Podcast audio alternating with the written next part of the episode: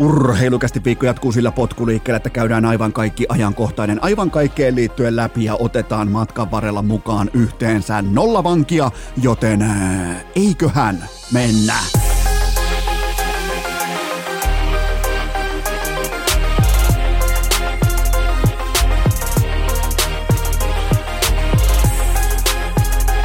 Urheilukästin kutoskausi! Salvoksen hirsistudiossa Eno Esko, tuottaja Kove ja päiväkorista karannut pikku Taave. Tervetuloa AT, kaikki mitä rakkahimmat kummi kuuntelet jälleen kerran urheilukästin kyytiin on keskiviikko 28. päivä helmikuuta ja minä, tuottaja Kope ja pikku Taavetti heti tähän keskiviikon kärkeen. Me halutaan erikseen pahoitella sitä tosiasiaa, että taustalta saattaa kuulua suksen suhinaa, voi kuulua toppahanskan töminää, voi jopa jopa kuulua lehmän kellon kilkatusta, nimittäin me ollaan koko kolmikon voimin hiihtämässä.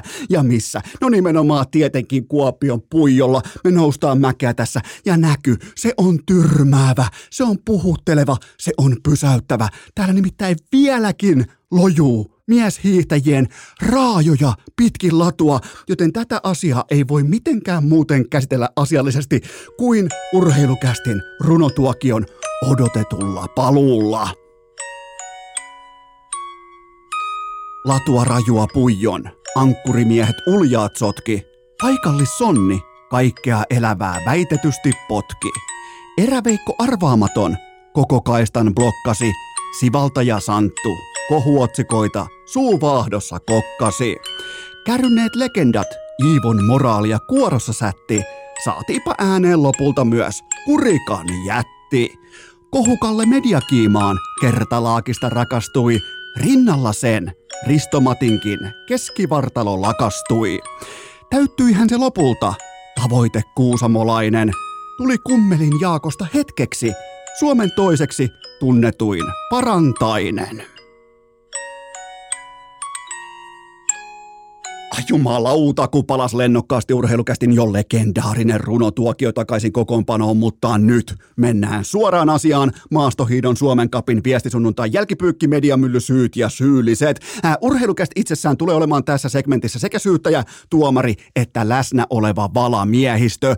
Aivan heti alkuun otetaan sykkeet alas, otetaan tavallaan niin kuin objektiivinen tulokulma ihan tähän kaikkeen, koska nyt on melkein neljä päivää jo menty saman hevonpaska kirnun äärellä ja urheilukästi ei ole sanonut vielä sanakaan, joten nyt on pakko avata sanaista arkkua, mutta ensin polarista tsekkaus, että on sykkeet alhaalla, on tavallaan niin kuin rauhallinen, objektiivinen tulokulma tähän journalistiseen tarkasteluun, kun mä kuitenkin, mä olen nyt tuomari, mä olen valamiehistö, mä olen syyttäjä, mun pitää olla kaikessa tässä kohdin oikeassa toisin kuin Santtu Silvennoisen, joten nyt mennään itse asiaan, itse kovaan pihviin. Mä aion ottaa heti kärkeen yllättävän kannan. Mä aion puolustaa teille Kalle Parantaista, siis tätä äh, eräveikkopoikaa, josta mä en ole koskaan kuullutkaan ennen sun, sunnuntai-viestin ankkuriosuutta.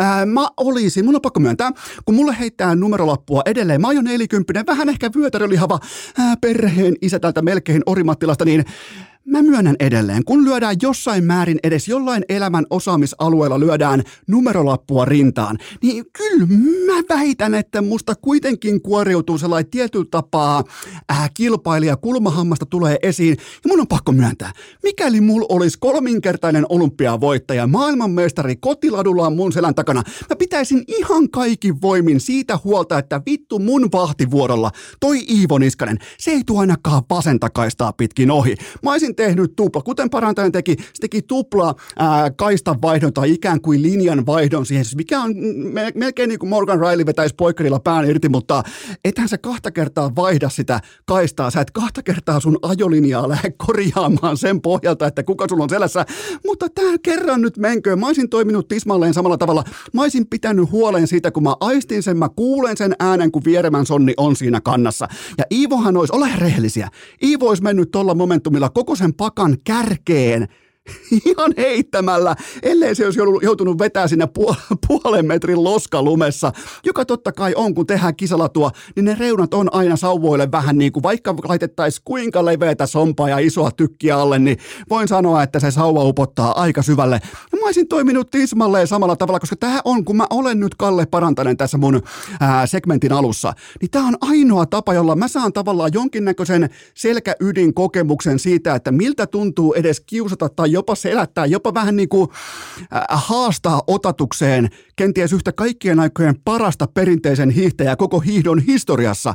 Toi on se mun sauma. Ja me ollaan, me, me, me parantaiset, me, me seppäset, me parantaiset, me ollaan pieniä ihmisiä. Ei meillä ole koskaan saavutettu mitään. Totta kai me jurnutetaan tossa tilanteessa kaistaa kiinni ja tehdään kaikki, hiekotetaan, satana. Mulla olisi ollut hiekotusämpärikin vielä mukana, että mä olisin saanut Iivosta kaiken momentumin pois. Se on ihan itsestään selvä, joten tää on mun puolustuspuhe Kalle Parantaiselle nimenomaan sen tiimolta, että ei näitä saumoja kuitenkaan ihan koko aikaa tule, että sä pääst absoluuttista maailman huippua vastaan ää, ottamaan rehtiä otatusta. Okei, ei, ei kilpailutilanteessa ole ikinä mitään rehtiä.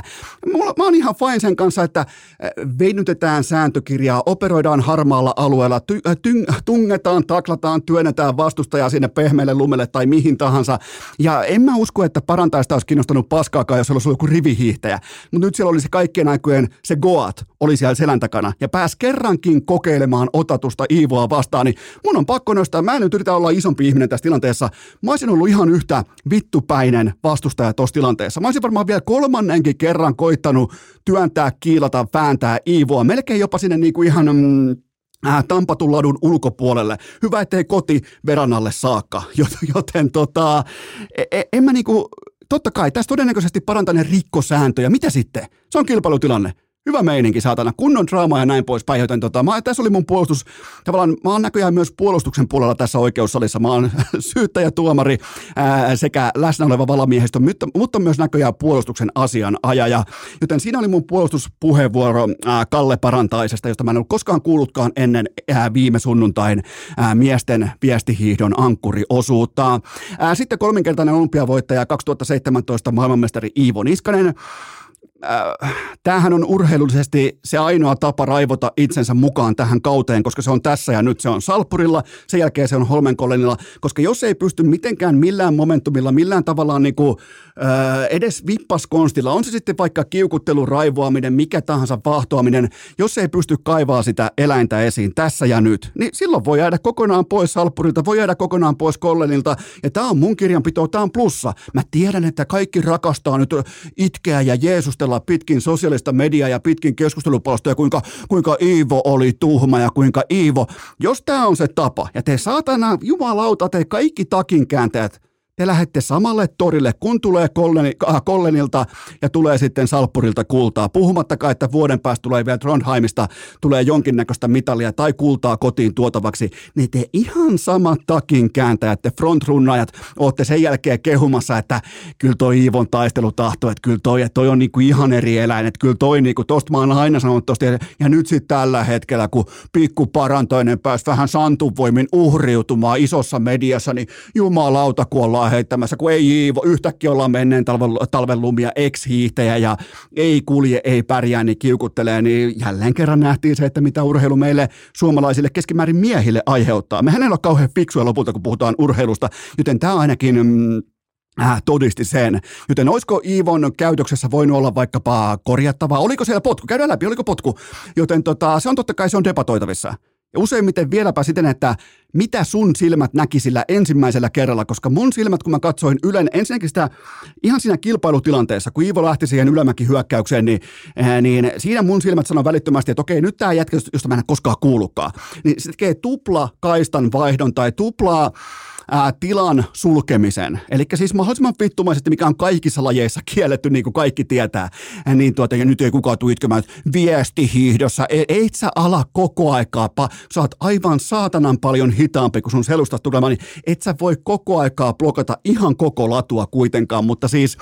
Ähm, mun, mun silmät näki välittömästi nimenomaan tämän ja näki Iivolta sitten taas ihan suoraan niin kuin hyvä, ettei 180 käännöksen sinne ladun oikeaan suuntaan, mutta koska mä en ensisilmäyksellä nähnyt potkua, niin mun on todella vaikea ostaa sen jälkeen potkua. Ja sitten nämä teidän edestakas videot ja nämä kaikki, niin come on nyt.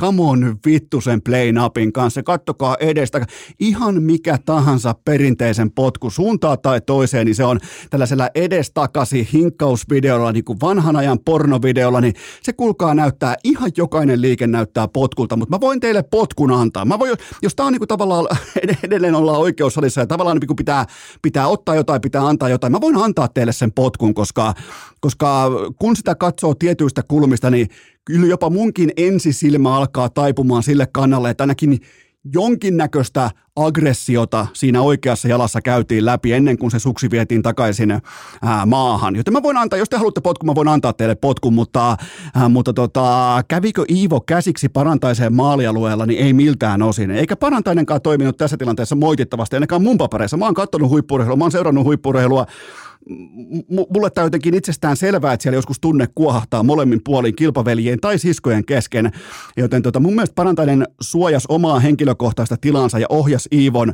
asianmukaisesti tilanteesta sivuun. Ja, ja tämähän kaikki on tiivis osa huippurheilua, taistelua, vääntöä, kähinää, testotasoja, trash talkia, kuittailua, tietty uhmakkuus kukkometsojen kesken ja se jää siihen – ei, ei tässä ollut mitään uutisoitavaa tässä kokonaiskattauksessa. Aivan loistava. Se, se täytyy vielä sanoa, että mm, aivan helvetin hyvä viesti sunnuntai kaiken kaikkiaan. Eikä tämä olisi ollut miltään osin koko urheilukansaa kohisuttanut kokonaisuus, ellei Iltalehden Santtu Silvennoinen olisi osunut paikalle muistilehtiönsä kanssa. Silvennoinenhan siis, sehän taivutti totuutta kuin Leonardo DiCaprio Inceptionissa. Kävi käsiksi, haukkui, solovasi, nimitteli potki. Iltalehti oli niin aggressiivisella jalalla liikenteessä journalistisesti, että ne ei saanut edes Iivon kuvaa heidän lehtensä kanteen. Sinne meni vahingossa Niko Antola. Joten siellä oli, niin kuin, jos mä katsoin äsken Polarista, että mun sykkeet on kohdallaan, niin siellä mentiin aika vahvastikin punaisella, jopa VK-alueella tässä kohdin, kun puitiin tätä itse asiaa. Ja haluttiin se kiimainen lööppi. Haluttiin tavallaan iskeä ja hyökätä nimenomaan Iivo Niskasen kimppuun. Se, se muuten näkyy ihan kaikesta, mitä Iltalehti teki koko sunnuntain ja maanantain ajan. Haluttiin Iivosta verta kentälle ja mahdollisimman paljon nopeassa ajassa. Se tuli erittäin selvästi selväksi, niin kuin tavallaan sitä ei tarvitse mitenkään perustella. Tämä ei ole mun ensimmäinen rodeo, kun, rodeo, kun mä analysoin mediaa tai, tai käyn läpi vaikkapa retorisia valintoja tai muita äh, äh, niin kuin tavallaan kehystyksiä, äh, muita vastaavia mm, Äh, journalistisia valintoja, mitä tehdään, kun tehdään artikkelia. Joten tota, tässä haluttiin Iivosta veret ulos ja mahdollisimman korkealla platformilla välittömästi ja samaan aikaan päästiin uhriuttamaan Kalle Parantainen jostain fucking Kuusamosta, mistä kukaan ei ole koskaan kuullutkaan. Ihan sama kuin tuotaisi joku harrastehiihtäjä jostain. Ja uhriudupa nyt siinä, kun Iivo, Iivo sinulle tosi tuhmasti tuossa, että minä kyllä kuulin, että Iivo sulle tosi tuhmasti sanoi, niin no sehän sitten rakastui siihen. Ja siis Parantainenhan rakastui aivan täysin siihen, että hän oli yhtäkkiä valokeilan keskellä se sorsittu ja väärin ymmärretty uhri. Mä maalaan lopuksi vielä vielä yhden uhkakuvan, ja se on se, että mm, Kuten kaikki tietää, niin hiihtoperheen mitta Silvennoisen, Silvennoisen santtuun on lopullisesti täynnä ja Silvennoinen puolestaan elää kommenteista, jotka hän voi ymmärtää tahalleen väärin ja tehdä niistä kohuotsikon sekä raflaavan jutun. Se on tavallaan se bisnesmalli on siinä tiivistettynä. Joten mitä tapahtuukaan seuraavaksi, kun suositut äärimmäisen klikkivetoiset suomalaisurheilijat lopettaa Silvennoiselle puhumisen kokonaan? Se on merkittävä kysymys, koska sittenhän totta kai alkaa tämä öö, otsikossa lukee vaikkapa, että Iivo Niskaselta noloa käytöstä media-alueella tai, äh, tai että Risto-Matti Hakola raivosi medialle kilpailun jälkeen. Tai sitten vaikkapa, että merkittävä muutos Kerttu Niskasen käyttäytymisessä, kun kyse on siis siitä, että nämä urheilijat eivät tule puhumaan Santtu Silvennoiselle, eivätkä ne enää pysähdy Iltalehden kohdalla – niin sen jälkeen alkaa sitten tämä lööpittäminen, että maalitetaan näitä urheilijoita huonosta käytöksestä, kun ne toteaa vaan, että okei, tämä oli tässä. Meidän mitta on nyt täynnä. Tämä, tämä tie on nyt kuljettu yhdessä loppuun saakka ja tässä on lopputulos. Joten tota, yhteenveto vielä sunnuntaista. Suuri voittaja oli hiihdon ystävä, kuten minä, joka haluaa nähdä rehtiä, otatusta, tunnetta, draamaa, tiettyä niin kukkopoikamaisuutta, kaikkea tätä. Ja suurin häviäjä oli puolestaan urheilujournalismi Ehdottomasti. Ja Iivo Niskasen käytöksessä totta kai toivottavaa, totta kai voi olla se isompi aikuinen, totta kai voi olla aina se, joka kantaa sitä soihtua, mutta muistakaa, kun käytte siellä torilla, kävitte torilla kolmesti vaikkapa olympiakultien jälkeen, kävitte kerran Lahen MM-kisojen jälkeen, se on nimenomaan tismalleen samalla vittumaisella luonteella tuotu ne kullat tähän maahan, joilla on ollut mittaamaton merkitys meille urheilu, nimenomaan menestyshullulle kansalle niillä hetkillä, kun me ollaan päästy Iivon vanavedessä juhlimaan niitä voittoja. Muistakaa se aina, minkä päälle se on rakennettu, joten tota, mm, Nämä voisi totta kai mennä tyylikkäämmin, mutta ne vaan par, passaa, ne vaan niinku tuppaa olemaan nämä eturivin Goat-luokan supertähdet. Ne tuppaa olemaan joskus vähän mulkkuja tuolla kilparadalla, tuolla kaukalossa, tuolla parketilla – siihen kannattaa tottua ennen, ennemmin tai myöhemmin. Ja, mutta olihan tämä hauskaa. Mulla mul loppu, niin loppu tavallaan viimeisin kommentti on se, että tämä kaikki oli aika hauskaa. Ennen kaikkea tämä, miten parantainen rakastus siihen, että jumalauta, mulle soitellaan, että, että mediat soittaa Yle, Iltalehti, Iltasanomat, yhdelle heitetään tuommoista juttua, tonne heitetään tollain tarina, sitten heitetään vielä tohon tommonenkin ja ai ai, oispa hiihto aina tämmöistä, oispa joka ikinen sunnuntai, oispa tämmöistä, ois vähintään puolitoista miljoonaa TV-katsojaa. joka ikinen kerta.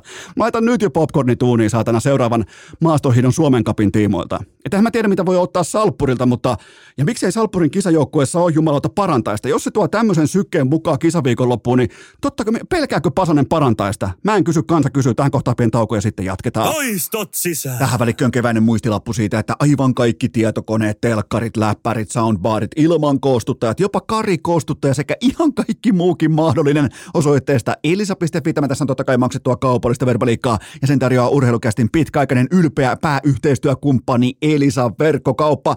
Mutta miksi Elisa? Koska se on kotimainen megaluokan jättiläinen, joka maksaa jokaisen veroeuronsa Suomeen. Selkeä ostoprosessi, nopeat toimitukset ja erheetön kokonaispaketti. Se löytyy osoitteesta elisa.fi. On niitä tarpeita mitä tahansa, vaikkapa kotitoimistoon. Se osoite on elisa.fi. Urheilukääst! Muistakaa, että Touru Hoffren pelastaa tämänkin kanavan joka ikinen tiistai. Nyt on kuulkaa Eno Eskola vasemmassa, ei missään nimessä oikeassa, vaan nimenomaan vasemmassa pohkeessa sen sorttinen täsmätunne, että on suorastaan pakko koputtaa kotimaista arvopuuta. Täällä Salavos Hirsi-studiolla tähän tapaan nimittäin pikku taavetti on ollut jo täydet kaksi päivää yhteen soittoon päiväkodissa läsnä.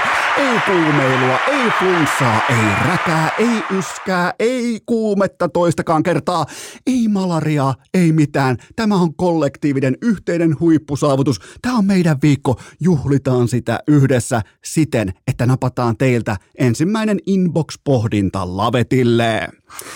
Millä maalimäärällä NHLn Hard Trophy ojennetaan automaattisesti Auston Matthewsille? Siellä on kaikkien aikojen supertähtiralli menossa juuri nyt jääkikon NHLssä. Kutserov nyt jo 59 otatukseen yli 100 paunaa rikki. Auston Matthews 52 uunia 56 matsiin tätä tehdessä.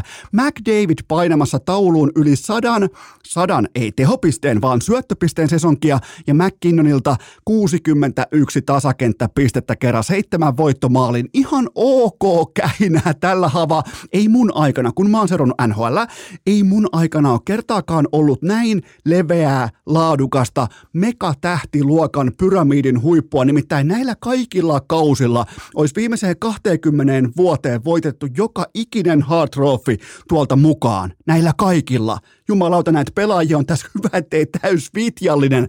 Ja se, mikä on mielenkiintoista, niin äh, Conor McDavid, käydään nopeasti läpi äh, Oilersin kapteenia, nimittäin äh, hän on nyt kahdeksan kautta putkeen laittanut äh, yli 90, eli kahdeksan kautta putkeen kirjannut yli 90 tehopaunaa tiskiin ensi kertaa sitten Wayne Gretzkin ja Mike Bossin. Joten, ja mukana se, mikä tekee McDavidista hyvin erikoisen tapauksen, niin mukana on, kuten hyvin tiedetään, kaksi typistettyä sesonkia mukana. Eli kahdeksan kautta putkeen yli 90 tehopaunaa tehtaan takuulla, vaikka siellä on koronaa ja vaikka mitä mukana.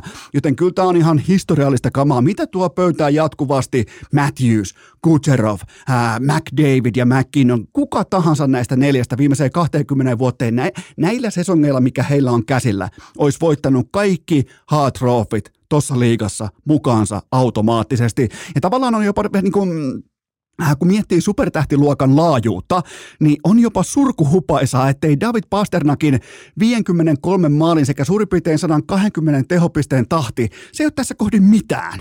Se on siis neloske, se on, niinku, se on täytepelaajan, se on rivipelaajan, se on nollagar pelaajan, se on korvaavan AHL tukitoimipelaajan numeroita, suorituksia. 53 maalia, 180, 120 tehopaunaa tulossa Pasternakille, ää, tsekkihirmulle, ja se ei tunnu missään. Samoin Panarin, samoin JT Miller, joka vetää aivan uskomatonta sesonkia nyt vaikea vaikea viime kauden jälkeen, niin tota, kyllä tämä on, tää on kaikkien aikojen kevät nimenomaan tässä katsannossa, mutta mennään takaisin Matthewsiin.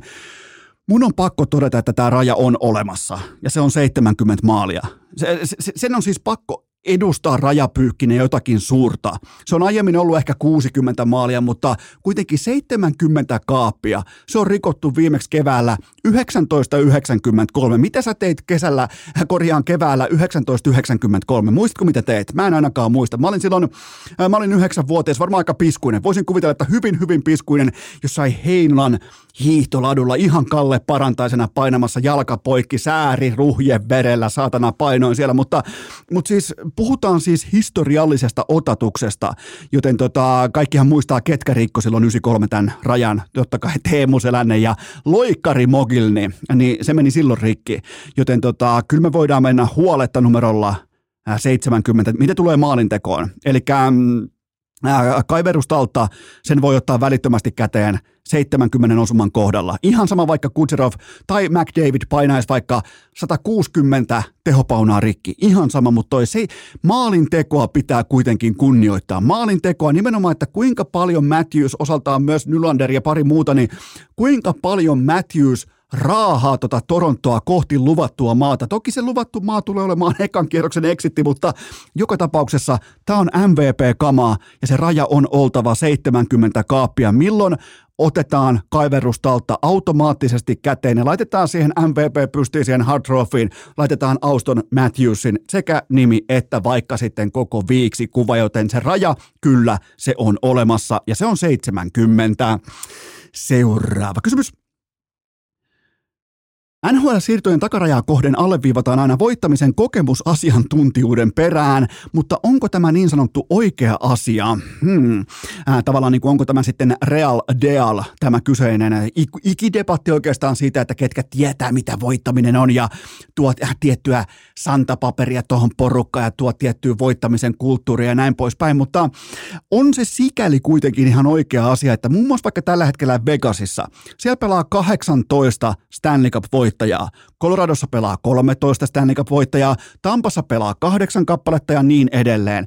Ja jos mietitään lyhyeksi jäämisen dilemmaa viime vuosien osalta, osalla totta kai äh, vähän pidempäänkin, mutta joka tapauksessa, kun puhutaan niitä, että ketkä on ikisuosikkeja ja aina ikään kuin contender-tasoa ja valmiina hyökkäämään kohti kannua, niin Carolina, Rangers, Dallas, Florida sekä Oilers – Heillä on yhteensä kahdeksan Stanley Cup-mestaria riveissään, ja heillä on myös poikkeuksellisen kliininen tapa jäädä lyhyeksi tosi paikassa, joten mä en siis väitä, että tämä johtuu Stanley Cup-kokemuksesta tai ylimalkaa siitä, että tietää, mitä voittaminen on, mutta mun papereissa tietty niin veteraanipresensä tosi paikassa, niin se ei panikoidu. Se, se, ei siis, se ei halvaannu siihen hetkeen, kun on vaikka se 02 ottelusarja tilanne sille sanotaan vaikka altavastaaja vastustajalle, niin se veteraanikokemus hyvin harvoin, jos siellä on jo ne rahat tienattu, siellä on jo ne lapset ja vaimot ja se niin kuin tavallaan se elämä on jo mallillaan, niin se ei muodosta se itse urheilu tai sellainen niin kuin näennäispaine jossain mediassa, niin se ei saa aikaan sellaista koko vartalo halvaantumista. Niin se on asia, mihin mä ihan oikeasti uskon nimenomaan, kun puhutaan veteraaniluokan kokemuksesta ja keväästä, mediapaineesta, odotuksista, äh, ennakkosuosikkiasemasta, sen käsittelystä, yllätyssokkitappioista, niiden käsittelystä, kaikki tämä, niin, niin tota, vaikka NHL totta kai on nuorten vipeltäjien runkosarja, niin kyllähän kevään tosipeleissä niin mitataan myös muita osaamisen arvoja, mitä ei voi puristaa ikinä syväksi dataksi. Joten tota, ja otetaan vielä nopea visa kylkeen. Otetaan vielä, otetaan nopea urheilukästin äh, keskiviikko visa kylkeen. NHL on tällä haavaa neljä organisaatioita, joissa ei pelaa yhtäkään Stanley Cup-mestaria. Ne on, no saat miettiä nopeasti, saat kolme, kaksi, yksi, nolla. Ne on totta kai Arizona, Columbus, Islanders ja tietenkin myös Philadelphia Flyers. Seuraava kysymys. Tarvitseeko Joe Säkikin esikunnan käydä sittenkään lainkaan kauppaa tähän kevääseen? No, tällä niin kuin heittomerkeissä oleellisin kaupankäynti käydään kuitenkin ehdottomasti välillä sairastupa ja kokoonpano. Eli Arturi Lehkonen saapui jo takaisin. Aika vastaan sanomaton muuten takaisin tulo ikään kuin Lehkoselta siihen. Siellä on nyt pelattu ottelu numero 500 näin poispäin. Heti pysty tuomaan sen läsnäolon takaisin tuonne kaukaloon sen todella vaikean loukkaantumisen jälkeen. Ja se mikä on mielenkiintoista, niin ikään kuin samassa vuorovedessä, samassa aallokossa sinne rantaan lipuu nyt myös äh, Valeri Nitskuskin, joka tota, pelasi elämänsä kautta ennen NHLn apuohjelmaan hakeutumista, joten se on todella merkittävä myskisonni-tyyppinen pelaaja äh, tuohon Coloradon maalin edustalle, jotta nämä supertähdet saa edes hitusen verran. Käydään kohta vähän tarkemmin läpi sitä, että mitä tarvitaan tällä hetkellä Coloradossa ihan talon sisäisesti, mutta kyllähän tämä Nikuskinin ää, potentiaalinen takaisintulo kokoonpanoon. Se on todella, ja mä toivon omakohtaisesti, että hän on saanut asiansa järjestykseen ää, nimenomaan niiden dilemmojen ja demonien osalta, joiden takia hän hakeutui NHLn hoito-ohjelmaan. Joten tota, ja nyt tämän jälkeenhän sitä käärmettä vasta työnnetääkin pyssyy, kun Gabriel Landes, Landeskuk-huhut on alkanut kiertää yhä voimakkaampina pitkin hallin käytäviä. Eli ei ole pelkästään Lehkonen ja Nikuskin, se pitäisi sanoa Nitsuskin, mutta mä haluan sanoa sen Nikuskin. Se jotenkin niin kuin Sami Nikuskin tyyppinen, jumalauta. Viettoi Sami Nikuskin nyt pois täältä. On, jotenkin ei, ei, ei se noin kyllä voi sointua. Mutta siis joka tapauksessa ää, pelkästään Lehkonen ja Nikuskin, ää, ne takaa sen, ettei Mikko Rantasta tarvitse juoksuttaa aivan tonttiin nyt jo maaliskuussa. Rantanen pelaa NHL-hyökkäistä ylivoimaisesti eniten 23,19 per ilta. Kakkosena toki Nathan McKinnon siitä keskeltä. Nelosena muuten Nikuskin edelleen, joten äm, hän pelasi ennen hoito-ohjelmaan hakeutumista niin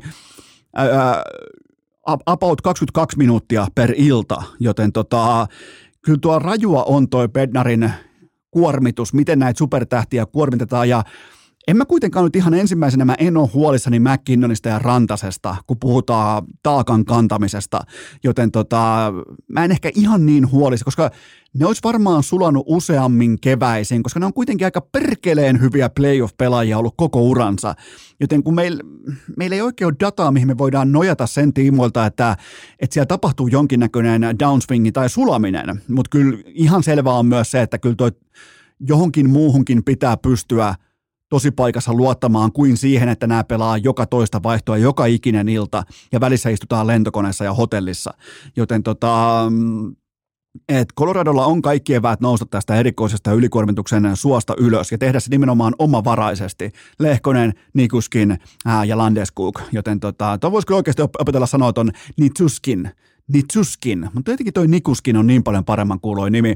Ää, Coloradollahan ei ole siis tällä hetkellä keväistä takapainetta, playoff-paikka on varma, mutta kysymys on se, että haluaako Avalanche lähteä louhimaan ensimmäistä kierrosta Winnipegin vieraaksi. Mä en nimittäin välttämättä haluaisi tähän kohtaan ihan pieni tauko ja sitten jatketaan. Urheilukääst! Onko Jason Nikkinen sitten? sittenkin modernin ajan Juha Junno. Tähän välikköön kiskastaan tossua jalkaa, nauhaa kireelle ja lähdetään yhtenä kollektiivina metsään kipittämään nimittäin lumi. Se sulaa koko Etelä-Suomessa. Nyt on polkujuoksuaika. Tämä tässä on totta kai maksettua kaupallista verbaliikkaa ja sen tarjoaa Hokan juoksukengät. Ota testiin Hokan nastoilla varustetut speedquatit tai miksei myös speedquat mid GTX. Anna Hokalle mahdollisuus, mikäli sä olet kokenut vastoinkäymisiä kenkävalinnan kanssa. Se ei aina mene nappiin, mutta muista, Hoka ei ole kuten ne muut. Kevään tulikuuma mallisto paikallisesta urheiluvälinekaupasta tai sitten rohkeasti katsomaan hoka.com. Eno Eskon voimakas suositus. Hokan juoksukengät. Käykää tsekkaamassa hoka.com kom. Räppästäänpä suoraan tuolta Hokan kenkälaatikosta seuraava kysymys pöytään. Onko tuo peräti sakon paikka, kun Patrick Kane karjui omaa lempinimeään United Centerissä voittomaalinsa jälkeen? No tuota ei ole, koska hän ei huutanut sitä yksin. Siinä oli mukana koko täpö täysi Chicagon urheilupyhättö ja siellä paikassa, siinä lokaatiossa, siinä sijainnissa, siinä jokseenkin myös ymmärretään, että kelle buuataan, ketä kannustetaan ja ketä jumaloidaan. Ja Patrick Kanea tossa tuvassa häntä jumaloidaan ja aivan vielä täysin syystä. Siis aivan uskomaton kotiin paluu tässä kuvastossa. Millä tavalla? Jatkoaika, risti yläseen ja sen jälkeen huutaa entiselle kotiyleisölleen, että showtime ja nehän oli mukana. Standing ovation, kuten asiaan kuuluu. Ja se mikä on mielenkiintoista, niin ää, tuon illan piti kuulua ää, Chris Chelioksen paidan jäädytykselle, mutta siitä tulikin ikään kuin rakastetuimman supertähden kotiin paluu ja eikä tämä ole kenenkään syytä. Kukaan ei, vara, äh, niin kuin ikään kuin kukaan ei varastanut keltään mitään. Fanit on tässä kohdin aina aitoja sekä myös aina pitkässä juoksussa oikeassa. Ää, Patrick Kane on tolle kaupungille täysin korvaamaton supersankari. Jumalauta vielä sellainen rauhallisella läpiajotempolla, oikein oppikirjatyyppistä kasikasia siihen risti yläkulma. Mä nautin siitä, kun vetää sillä ää, epäkeskolla lavalla. No, Oletteko muuten koskaan nähneet Patrick Kanein ää, mailaa ikään kuin siis jääkiekkomailaa huom? Ihan tästä niinku kädestä, huom, kädestä pitäen jääkiekkomailaa, ihan siis – lähietäisyydeltä, koska se lapa on sellainen, että mä voisin itse väittää noin niin kuin Mäkimontun klassikossa, että niitä ainakaan kuutta maalia tulisi tehtyä. Ehkä hattuu pystyisin silti, mutta se on hyvin erikoinen kapistus, millä Patrick Kane on tämän uskomattoman kaikkien aikojen USA Goat-luokituksen uransa kiskonut kasaan, mutta ää, oli muuten hauska. Se oli, se oli hauska totta kai, kun se on tuolla juhlailta ja siellä on Chris Chelioksen asianmukaiset seremoniat ja kaikki muut, niin ää, isolla screenillä United Centerillä siellä lähetettiin terve terveisiä Seliokselle ja hänen perheelleen, niin ruudulle lävähti,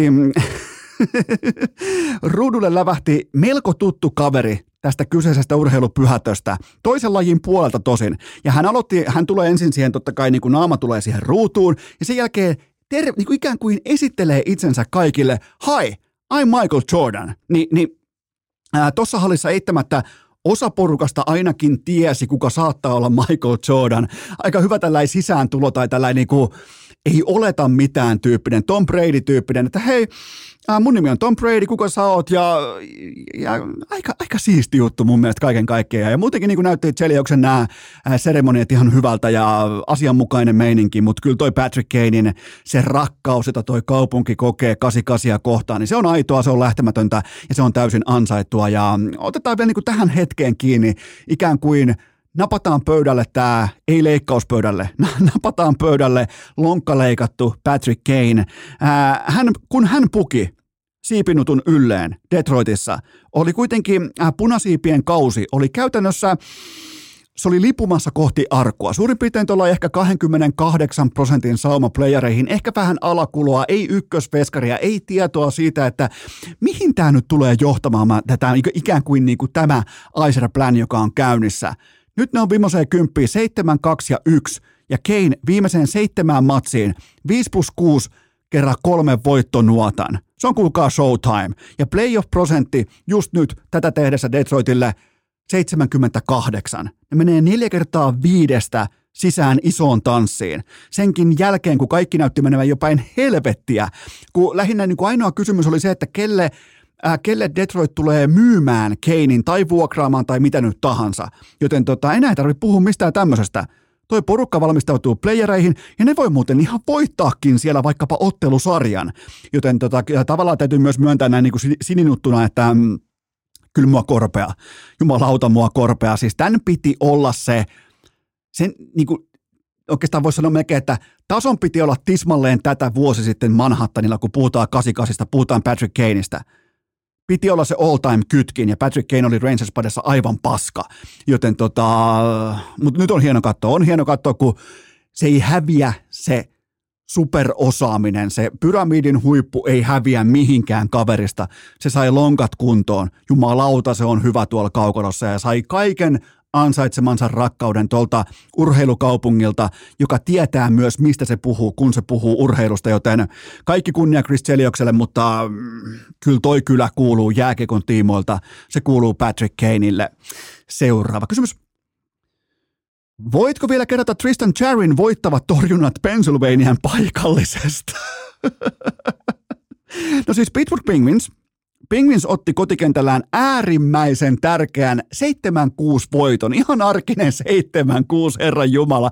Ainoa kysymys, että onko niinku Jaromir Jaagerin tällainen niinku jälkijuhlinta aalto iskenyt tuohon porukkaan näköjään myös vastustajaa? Mä en tiedä, koska myskääkö Jaager edelleen siellä Drakein Fairmontin hotellissa vai mitä siellä tapahtuu, kun tämä on tällaista jumalatonta lentoa ja varianssia, jopa pasianssia tämä Penguinsin ää, pelaaminen, mutta ää, Pittsburghin playoff-prosentti on just nyt 37, mutta Tristan Cherry tässä kyseisessä Battle of Pennsylvaniassa 16 torjuntaa, kuusi päästettyä nuottaa omiin ja tupla V mukaan, joten kai tämä on sitä voittamisen kulttuuria.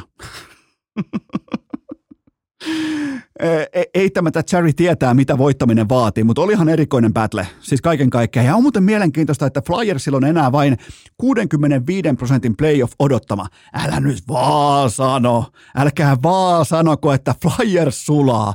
Älkää, mä en ole siihen valmis. Äl, älkää tulko sanomaan, että Tortorellan porukka ei viekään luvattuun maahan kerran nollan Stanley Cup-voittajan. Ai saatana, kun olisi surullista. Olisi, olisi tosi ikävää nähdä Flyersitsella oikein kunnon ää, leuka edellä tonttiin kaatuminen viimeisellä metrillä. Kun se lopputyöntö spurtti, se irtiotto alkaa, niin siihen vittu kuuluu, että ja leuka tonttiin. Ai, se olisi, se olisi ikävää. Se, ja mä, mähän ei sitä siis toivota, ei missään nimessä toivota, että näin kävisi kaikista maailman joukkueista Philadelphia Flyersille. Se menee, kuulkaa toi oranssi tarina kuin lehmän häntä. Seuraava kysymys. Onko tämä vain puolihämärä tunne, mutta jotenkin on sellainen olo, että NHLn suomalaispelaajat ovat tällä kaudella normaalia enemmän pikkuvammojen johdosta sivussa – oli ihan mielenkiintoisesti asetettu kysymys, ja mä vielä itse menin sitä vähän niin kuin vielä näköjään sor- sörkkimään ja muokkaamaan, niin mä en osaa näköjään myöskään omaa itse muokattua kysymystä, en osaa näköjään verbaliikan voimin lahjakkaasti teille taikoa pöytään, mutta asia varmasti tuli kaikille selväksi, eli se, että onko tällä kaudella suomalaispelaajilla tällaisia pikkulihasvammoja enemmän kuin normaalisti, ja ää, kun lähdetään liikkeelle faktoista, niin kun katsoo koko uran mittakaavaa, niin siellä on Mikke Kraalundi, melkein 800 matsia, Barkov Kovi 716, Ristolainen 713, Haula sopii muuten hyvin Devils-paitaan 666, Määttä 662, Teräväinen 652, Lindel 682, Korjaan 582, sitten on vielä Sebastian Aho 575. Otetaan mukaan myös Rantanen ja Lehkonen. Lehkonen totta kai vastikään äh, yli 500 matsin Crowin ja Rantanen suurin piirtein 550. Äh, mutta siis onhan siellä toistomääriäkin. Miettikää nämä meidän poikakullot, kun urheilukästi aikoina alkoi. Niin nämä osa näistä oli ruukieita, osa otti ensimmäisiä piirtoja äh, NHL-kaukalossa. Jumalauta, mitä toistomääriä näillä sonneilla on.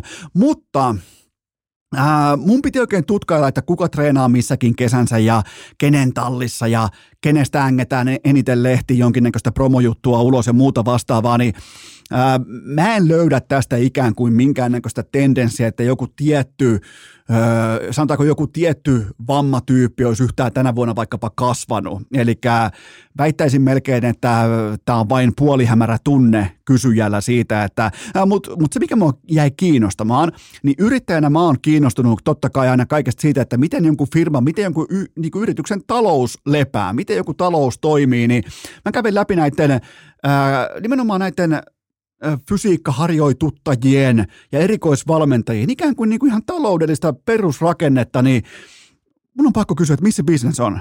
kun hängetään siis, koko ajan mullakin on työntöä, että hei mä voin tulla vieraaksi kertoa tosta ja mä voin tulla tosta ja tästä ja siis koko ajan, mulla on varmaan niin varsinkin viime vuosi on työnnetty niin kuin, että melkein jono heittää tuohon salvo, salvoksen pellon nurkkaa siitä, että kun halutaan tulla kertomaan omasta huippuinnovaatiosta, mikä on nyt vaikka, mä en mitään brändejä lähde heittää tähän, mutta tuntuu, että kaikilla on jonkinnäköinen sellainen, mm, ää, voisiko sanoa taikasauva löytynyt, mikä, mikä tekee susta McDavidin kaltaisen luistelijan ja vähintään Matthewsin tasoisen laukoja välittömästi viikossa.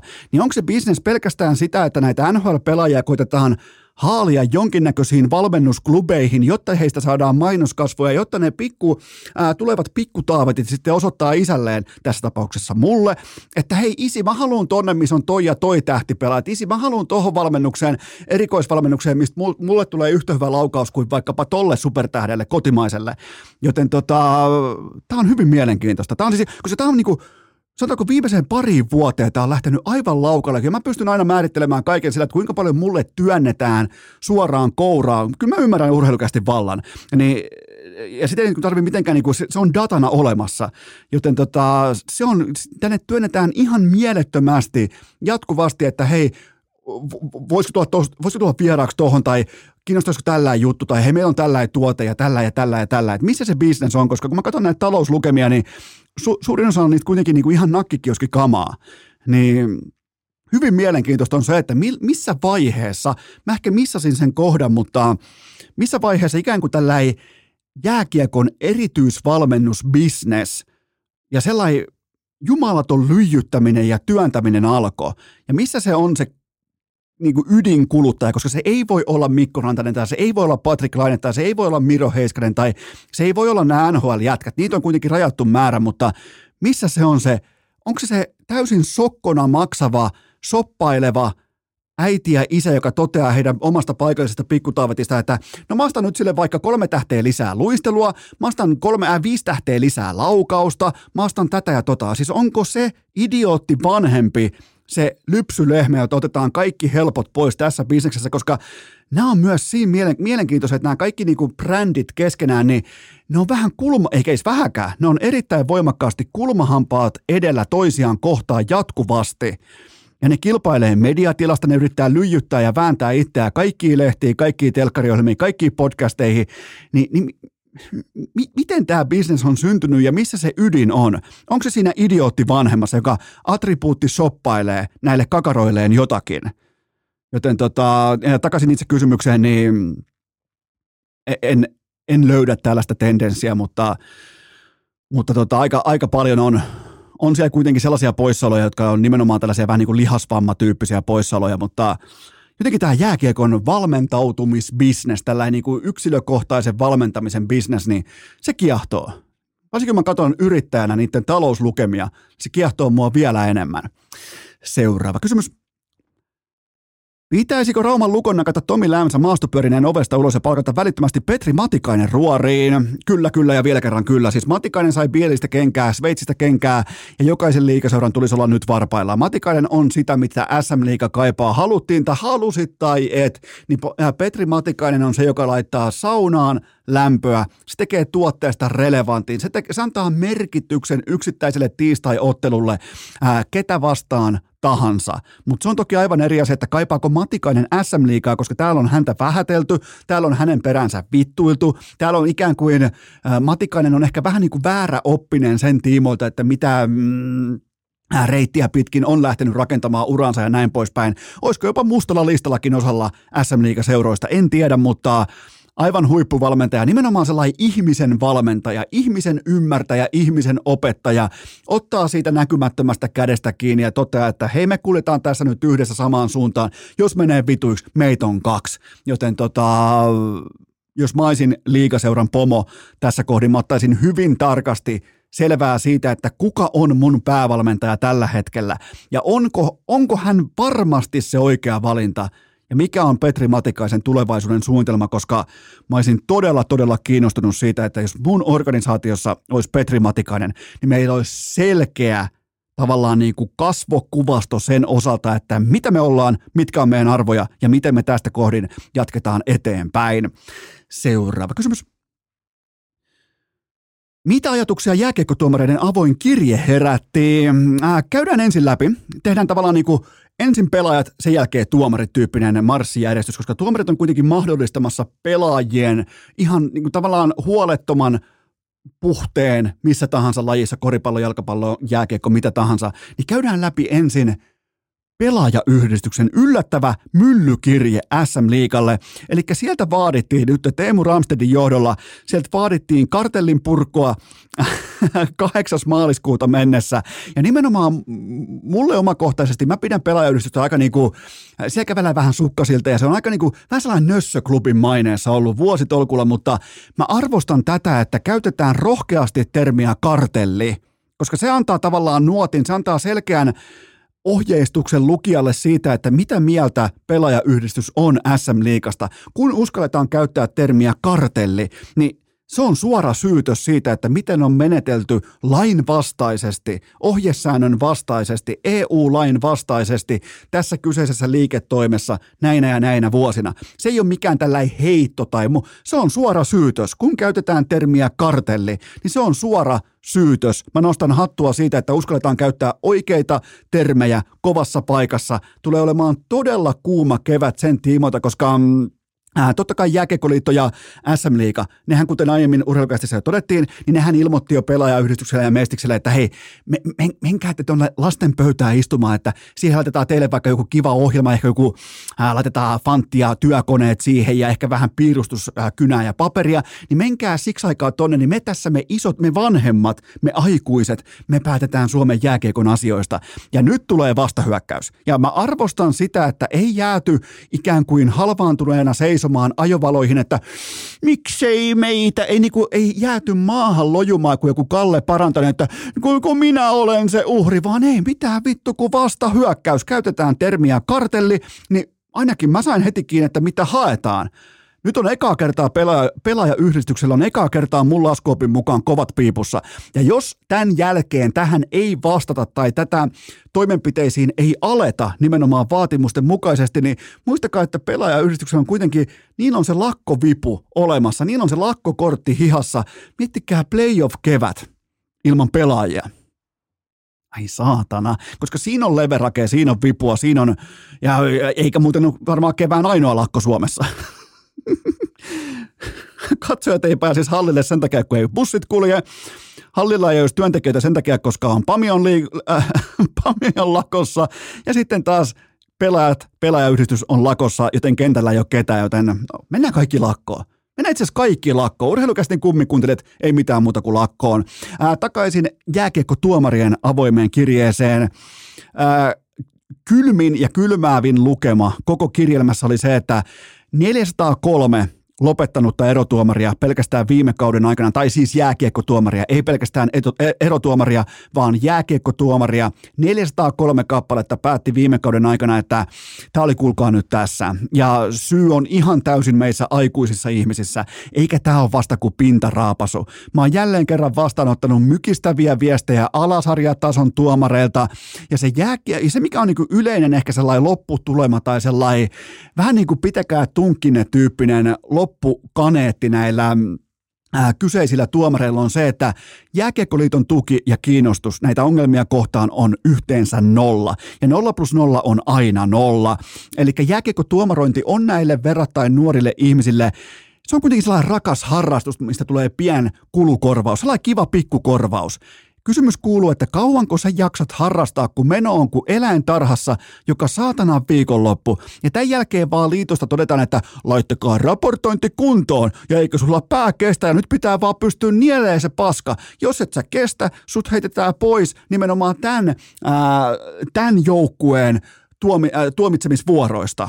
Eihän se niin päin toimi, että sanktiot koskee sitä tuomaria – joka on kohdannut tekemättömän paikan niiden valmentajien, joukkueenjohtajien ja vanhempien keskuudessa.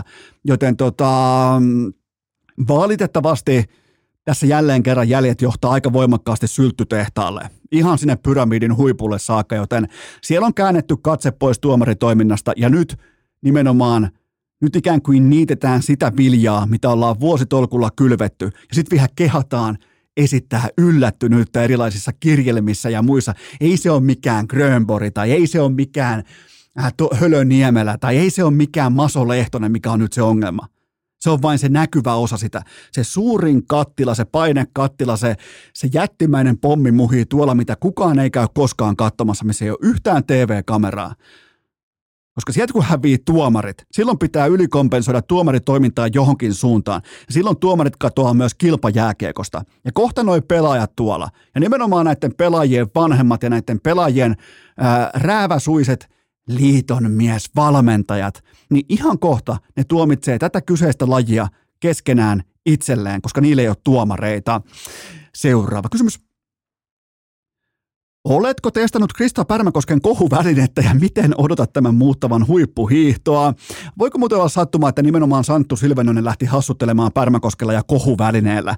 Ikään kuin, niin kuin vähän tirskahdellen siellä takapulpetissa, että tämä tulee, mutta äh, kyseessä on siis äh, Matthewsin uunituore mono ja side innovaatio, jossa liitoskohta on siinä päkiän alla, eikä varpaiden kohdalla. Ja Pärmäkoskihan pesi nyt viikonloppuna kaikki aivan pystyyn Kuopiossa lauantaina tällä uusvanhalla keksinnöllä. Tämä ilmeisesti tämä innovaatio on tehty jo aiemmin, mutta aika ei ollut silloin vielä valmistelle kyseiselle, ää, kyseiselle ää, sidemallille, mutta tästähän se... Ähm, Tästähän se riemu vasta repeää. Mikäli tämä Matthewsin sidemalli, tämä monomalli, ja siitä syntyvä kilpailuetu, etu, mikäli se on kiistaton ja täysin datavoimin osoitettavissa, että tämä on oikea asia ja tämä on olemassa, koska tulee muistaa se fakta, että Fisher käytännössä omistaa huippuhiihdon, ja tätä paskaa ei muuten siellä miljoonatallissa sitten katsella. Yhtäkkiä kun sieltä alkaa tulemaan Kläboa ja kumppaneita ja ää, niskasta ja muita alkaa tulee niinku pistesijoilla maaliin sen takia, että Matthewsin ää, jengi hiihtää aivan omilla nopeuslukemillaan, niin se on anarkiaa ja se on, se on draamaa, se on popcornia ja sitä mä odotan. Joten tota, kyllä tästä niinku, mun popaus tässä kohdin on se, jos toi nyt pitää lähelle, jos ei Pärmäkoski oikeasti ollut kuntonsa puolesta noin ylivoimainen tuolla ylä-alamäkiradalla. Se, se on nimenomaan niinku ylämäkeen toimii tämä sidemalli, niin, niin tota, kyllä tästä draamaa saadaan aikaan. Ja se on ihan loistavaa. Mä menin heti tarkastamaan, että millä Finlandian Finlandian miesten sarjan vapaa voittaja Werneri Suhonen hiihti Lahessa. Totta kai siellä Salomonin tallissa, mutta kuitenkin heti, heti niin kuin omakohtaisestikin tulee tarkastettua ja katsottua suksia aivan eri tavalla, kun kiinnostaa se, että jos on vaikeita rataa. Nyt vaikkapa Salppuri tulee olemaan todella vaikeita. Ensinnäkin tämä lumi täällä on aivan täyttä sellaista kesäisen jäähallin takapihalta haettua sohjoa. Se on lumitilanne tällä hetkellä täällä Lahessa. Tulee olemaan todella vaikea suksivalinta kaikille. Sitten siihen kylkee vielä se, että Matthewsin painaa aivan hävytöntä keskeltä liitettävää monoa siihen kylkeen, niin ai että tulee kaunista. Joku Teivaan mäki, kun Matthewsin jengi lentää kaikista ohi ja mä oon valmis. Ja sitten vielä Pertsalle Custom Skiin mystisen Esan täysin selittämätön pitopohja, jonka nimeä mä en edes tiedä, eikä Esa sitä mulle edes kerro. Ja se vasta kohuväline sitten onkin, koska mä sain siis, mä sain tällä uudella, mä en tiedä mistä on kyse ja miten se pito on tehty tähän uuteen suksimalliin, mutta, mutta mä sain siis sellaisen tatsin ladun pohjaa, että ei ole ikinä ollut. Ei Fisserillä, ei karvapidolla, ei voitelulla, ei Rossingolilla, ei Peltosella, ei millään muullakaan vastaavalla. Siis se, se tatsi siihen ladun pohjaan sen pidon tiimoilta, niin tällä uudella Esan keksinnöllä, niin se oli ihan käsittämätön. Mä en edes tiedä, mistä mä puhun, koska Esa perkelee kerro mulle, mistä on kyse, mikä on tämän tuote. Se on muuten tästä lähtien, tämä kyseinen pitopohja on Esan kohuvälinen, niin kauan kuin se kertoo, että mikä tämän, mikä tämän innovaation lopullinen nimi on, mutta sellaista. Nyt on käyty läpi kohuvälineet, kohut ja kaikki muutkin ää, ruhjeet oikeassa sääressä, joten nyt tehdään sellainen juttu, että ihan normaali tapaan perjantaina jatkuu. Kohtelet kaltoin elämäni mun, vaikka kaikkeni annoin edessäsi sun tulee ruoskaa, tulee ruoskaa. Ja kipu kiihottaa. Miksi